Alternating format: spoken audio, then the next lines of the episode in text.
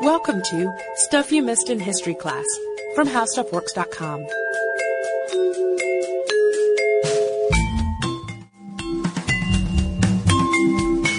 Hello and welcome to the podcast. I'm Sarah Dowdy. And I'm Deblina Chakraborty. And not that long ago, listener Brandon sent us a pretty impressive list of East Asian history topics. I mean, it really covered everything from feudal Japan to 20th century Chinese history. But one topic in particular really appealed to me because in a way it picks up where we left off on an earlier episode, the one about Admiral Yi of Korea and his impressive turtle ships. And if you remember in that podcast, Admiral Yi's tactical genius and advanced technology those ironclad ships, if you'll remember, helped repel not one, but two Japanese invasions in the 1590s. Not long after Yi's victory at the Roaring Channel, the Japanese began a slow retreat, one sped up considerably in 1598 when Toyotomi Hideyoshi, one of Japan's great unifiers and the mastermind of that invasion, died suddenly, leaving only a very young son and a bunch of regents. So anybody who was anybody in Japan wanted to be back home at that point. They wanted to be ready and in place for whatever power grab was inevitably about to happen. But before we get into that moment when they're trying to figure out who is going to control Japan while this little boy is coming of age, it might really help to have a refresher on the work that Hideyoshi had already done to unify the country before he died so suddenly. And 16th century Japan, as you might remember from the earlier podcast, was just a mess of civil wars between these powerful feudal lords called daimyos. And Hideyoshi, who had been born a peasant in 1536, eventually rose to the really powerful position of henchman for Oda Nobunaga, who was the first of the great unifiers and Japan's de facto ruler. So when Nobunaga died, Hideyoshi succeeded him as ruler. He couldn't take the title of shogun because of his birth and was instead called regent. But once in charge, Hideyoshi set about trying to unify the country, and Korean invasions were actually sort of an attempt to do just that. I guess the logic being if you're fighting someone else, maybe you're not fighting each other. Or at least not so much. Right. But as we already know, Hideyoshi died suddenly in the middle of the second invasions, leaving only a five-year-old son, Toyotomi Hideyori. So, in order to keep power in the family until his son came of age, he set up a regency, or Hideyoshi did rather, five warriors who would co-rule and govern the country in the meantime while his son was growing up. I mean, as we know from lots of podcasts from all sorts of countries, the regent system is usually pretty shaky unless the regent is somebody's mom. And um, it seemed unlikely that these five powerful men in the country were going to be okay just standing by while this boy grew up. The lead regent, Tokugawa Ieyasu was another one of these self-made warrior types, kind of like Hideyoshi, who surprisingly enough though had once been Hideyoshi's enemy. So it's time to get into his story because he's going to prove to be the, the main regent coming out of this mess. So just a little bit of background on him. Tokugawa Ieyasu was born in 1543, really in the middle of all those civil wars that we mentioned. It showed, too, with his early upbringing. When he was two years old, his mother permanently separated from his father after shifting allegiances changed feelings between their two families. And then when he was four, he was sent away as hostage to the Imagawa family. And on his way there, he was kidnapped by their rivals, the Oda family. He was kept for two years with the Oda family before being released to the Imagawa, where he received military training and took up falconry. So being released from your kidnapping family to, to your the hostage. hostage family. Exactly. But he did have a pretty important presence with his hostage family, at least, because by his late teens he had become a military leader for the head of the family. But he hadn't completely forgotten his own people either, because in 1560, when the head of the Imagawa family was killed in battle, Ieyasu took the chance to leave them, get out of there, make sure his wife and his son could get out too, and return to his own castle and take up the duties as head of his clan, because by this point, point, that was his position. And he really worked with a lot of, um, he worked in a lot of ways to reestablish himself with his family. He not only fortified his own domains, you know, building up the armies, but he also reformed laws and tax codes and expanded his domains too, so that by the early 1580s, he was one of the country's most important daimyo. So it's probably not too surprising then that when Hideyoshi took up his old patron Nobunaga's power, Ieyasu was kind of his main rival. The other most powerful guy in the land. Right. Finally, though, the two came to an agreement. Ieyasu's fealty in exchange for maintaining control of his own lands. Still, though, Ieyasu kept his distance from Hideyoshi. He shifted his base to the fishing village of Edo, which is now Tokyo, which, according to Encyclopedia Britannica, was a whole month's trip away from Hideyoshi's headquarters in Kyoto. So he didn't want to be anywhere near Hideyoshi, but he also kept his nose out of all those Korean expeditions, staying pretty busy at home so that when Hideyoshi died in 1598, Ieyasu was basically the most powerful guy in Japan with these huge armies and an excellent infrastructure and excellent organizational system too in his land. So he doesn't seem exactly like the type who would be cool just hanging out as regent and um, not trying to get a little more power. So Ieyasu began pretty quickly doing things that didn't look that appropriate for a regent. He married off like his nine sons and daughters to all these other powerful lords in the land to create very strong alliances. But he met with a challenger too. He wasn't the only the only person who had his his eye on getting some more power out of the situation. Exactly, and that person who challenged him was Lord Ishida Mitsunari. 20 years younger than Ieyasu and more of an official than a warrior, Mitsunari had been Hideyoshi's inspector general. He was a stiff bureaucrat, good with numbers, but he hadn't made a great impression on quite a few daimyo. Though Mitsunari wasn't himself on the Regency Council, he quickly started stirring up trouble among the lords in an attempt to better his position. His interference angered some of Ieyasu's men, though, angered them enough actually that they wanted to have him executed, but Ieyasu spared him. He did, but by the next year, Mitsunari was really kind of right back at it, and he had teamed up with one of the other regents, Uesugi Kagekatsu. And of all of the alliances Mitsunari could have made, this was a really really, really dangerous one for Ieyasu because his lands abutted those of Kagekatsu. And that meant that Edo, his home base where he put in uh, so much of his effort, was at serious risk.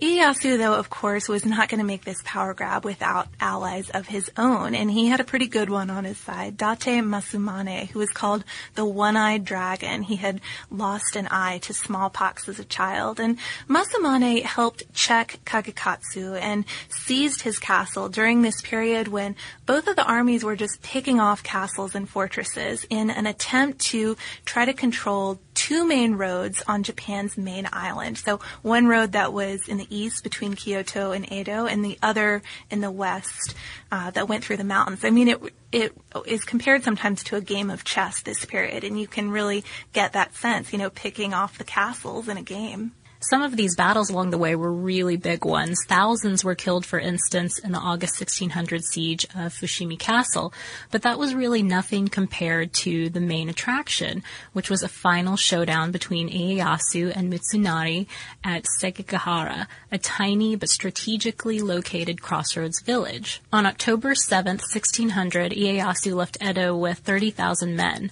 By the 20th, his men had taken Ogaki Castle, but got word that Mitsunari was moving towards Sekigahara, a narrow pass and an important crossroads. Then at 2 a.m., Ieyasu, now with 75,000 men, went out to meet Mitsunari, who had combined, who had a combined force, I should say, of about 80,000 men. So, according to an article on the battle by John Murphy Jr. in Military History, the two armies, Ieyasu's Eastern Army and Mitsunari's Western Army, met at about 4 a.m. And Mitsunari was ready to go then, ready for an all-out night battle.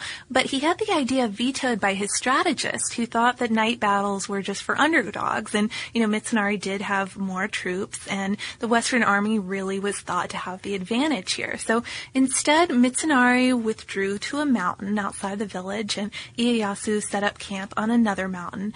But Ieyasu's position was really a lot better because he could see the whole valley and as his men started to come in, he bunched them really closely together. Uh, I thought it was interesting. Murphy described the formations as being, quote, much like a modern army um, instead of being spread out across the whole valley, which is how Mitsunari's men were. But Mitsunari also had some loyalty issues to be concerned with. Pretty major one. Yeah, I mean, remember how we said that he hadn't been popular with the daimyo warriors back in his bureaucrat days? We mentioned that a little bit earlier. Of particular concern was Kobayakawa Hideaki, a powerful daimyo and Mitsunari's supposed ally. So Mitsunari had suspected that Hideaki might be up to no good. Back in the Korean Wars, Mitsunari had criticized Hideaki's leadership, and the result was a major drop in land revenues for Hideaki. He basically got a big pay cut. He there. had a good reason to have a grudge against Mitsunari, basically. Right, but Mitsunari couldn't come out and accuse him of anything treacherous because Hideaki had 16,000 men, one of the largest forces in the Western Army. His suspicions were on target, though. Mitsunari's suspicions were. Hideaki had secretly promised Ieyasu that he'd desert and change sides, something that was especially meaningful for Ieyasu since Hideaki was the guardian of the boy that everybody was pretending to fight for in the first place. The one they were supposed to be regents for. Exactly. And his name would add legitimacy to Ieyasu's win. Also, another of Mitsunari's allies was planning on ditching him, and that was Kakawa Hiroie. And he was planning on leaving with his 3,000 men, something that Mitsunari never knew about or suspected. So he wasn't, he didn't know to be worried about him. So Right. Fighting started pretty early in the morning, you know, after they had delayed the night battle. But there was really heavy fog and it produced a tense atmosphere before battle actually began because both sides could hear each other getting ready, you know, drying out their clothes, getting their armor on, but they couldn't actually see them.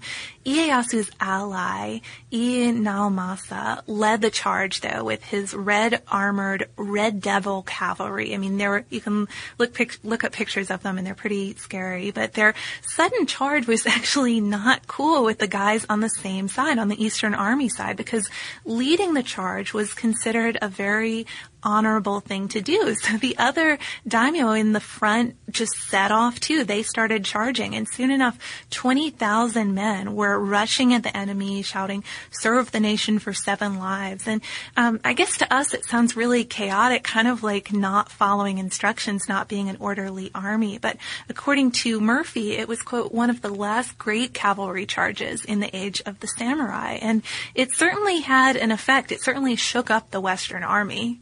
Yeah, one of the survivors of the charge remembered, quote, Ally and foe pushed against each other. The musket fire and the shouts echoed from the heavens and shook the earth. The black smoke rose, making the day as night. But that dramatic charge plus five cannons on Ieyasu's side didn't actually determine the battle. Two hours later at 10 a.m., it was still anyone's guess as to who was going to win. Yeah, you'd think with Red Devils the battle would end quickly, but it just seemed to be going on and on. And fighting carried on for another hour and a half after that and finally started to shift to the Western Army's favor. But the West really needed a strong final push in order to win, especially because certain Western leaders were not really obeying Mitsunari's orders and, and not in the way we were talking about with the Red Devils, like starting a charge, just flat out not going to fight at all. Uh, for instance, Hiroie, who had, of course, secretly switched sides, didn't give the signal he was supposed to to call another clan into battle for the West. And when trying to mobilize the armies of some clans that really hadn't seen much action yet, Mitsunari got this response from one of his leaders, quote, in this battle, each clan must look to its own affairs and fight its own battles with all its might. There is no time to be concerned with the affairs of others in front, behind, or on either flank. That's not really something you want to hear from a guy who's supposed to be fighting for your cause. So Mitsunari decided it was time to call his supposed ally Hideaki into battle, and so he lit a bonfire to send him the signal. But Hideaki didn't budge. With his enormous army, he just sat on his mountaintop, not answering Mitsunari's command, but not changing sides either. Finally, Ieyasu, who was wondering if Hideaki had changed his mind about deserting, sent one of his guys to have it out with him. The chieftain messenger held a short sword to Hideaki's gut and told him, quote, The battle has already begun. Now is the time for either victory or defeat. There is some doubt about your intent to change sides. If you have lied, I'll run this through you right here. So that makes um, Ieyasu's intentions pretty clear, but that threat was made even clearer when Ieyasu ordered his troops to open fire on Hideaki. I mean, after all, if they weren't going to desert, they would just be considered enemies again. And knowing that this was really his last chance to keep his promise to Ieyasu, Hideaki finally, after 45 minutes of sitting on this mountain with pretty much everybody trying to see what he was going to do, waiting to see what he was going to do, rallied his men and cried, our target is Otani Yoshitsugu, who is one of the major commanders of the Western Army. And that target, though, Yoshitsugu, was really sickly and almost blind. He was actually directing his troops from a leader during the battle. But he must have suspected that Hideaki was going to turn tail because half of his men were already facing toward their supposed ally, you know, oh. waiting for him to come down that hill. They fought off the charge as best as they could, but they were pretty tired. You know, they'd been fighting for hours by this point, and they were eventually enveloped by enemies. And when Yoshitsugu realized that he was done for, he ordered his aide to cut off his head and keep it out of Ieyasu's hands. He didn't want to be uh, a battle trophy, essentially. As news of Hideaki's treachery spread through the Western Army, morale just kind of skydived. Guys started fighting just to get out, and soon Mitsunari himself fled the field. The battle was over by 2 p.m. with Ieyasu victorious.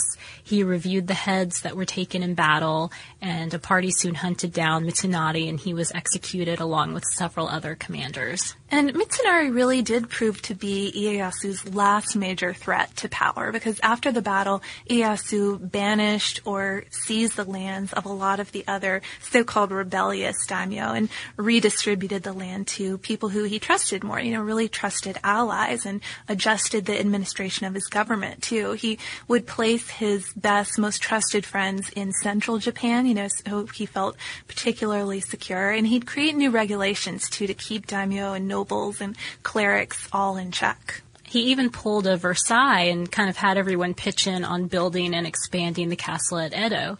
Daimyo would live in the mansions that surrounded that. In 1603, the imperial court appointed him shogun, and after two years he retired, leaving his title to his son, Hidetada.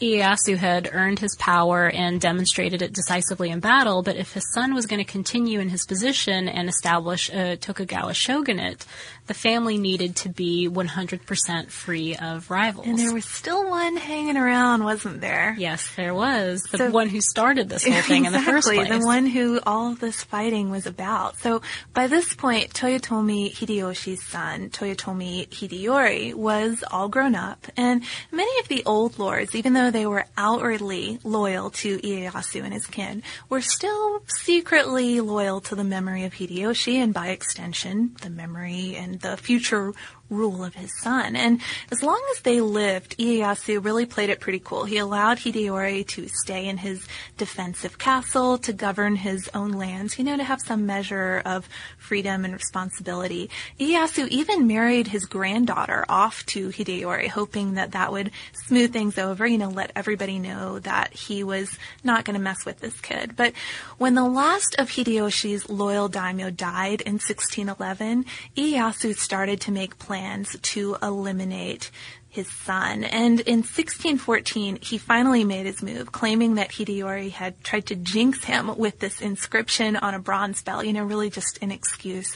He raised 90,000 ronin and attacked Osaka Castle to try to kill the 22-year-old Hideyori, just so his family would be 100% in the clear. But Osaka Castle was super strong and it withheld the siege. Eventually, though, Ieyasu tricked Hideyori into a truce where he filled his outer moats and tore down the outer fortifications. Only months after this had been done, Ieyasu attacked him again. Hideyori ended up committing suicide and his young son was killed in the battle. Ieyasu's own family continued to rule a unified Japan until 1868. So he certainly succeeded in establishing his family line. And just kind of a fun fact before we leave this story, because I know, I mean, people love ninja, right? Ninjas were really important to warfare during this period. And I mean, you kind of think of them now as assassins clad in black. But according to an article in Military History by John Bertrand, Part of Ieyasu's success came from the fact that he controlled most of the ninja provinces. So he had a lot of potential spies on his hands. And I didn't even know that there were ninja provinces. I mean, there were special ninja villages that looked normal to the naked eye, but were really filled with these secret booby traps and things like rice paddies that could be flooded as moats and lots of young boys and men training to become ninjas. It really doesn't surprise me that he went out now knowing that he had ninjas on his side. I know. So yeah, I mean, he had all of this reconnaissance and that really supposedly helped him a lot leading up to Sekigahara. So now we know a little bit about Ieyasu's secret weapon and how he managed to win out. It was because he had some ninja spies on his side. Men in black. And we also had a little bit of secret ninja like help with putting together this podcast because, of course, as you've noticed, we are not the best at Japanese pronunciations. so we got some help from our coworker, fellow podcaster Tyler Klang. And um, he is also a Japanese speaker in addition to his many other myriad talents. Yeah, well, and it's it's really great to have some pronunciation help so that we can cover really awesome Japanese history stories like yeah. this. And just to be clear, any mistakes we made are not a reflection upon him. We did our best.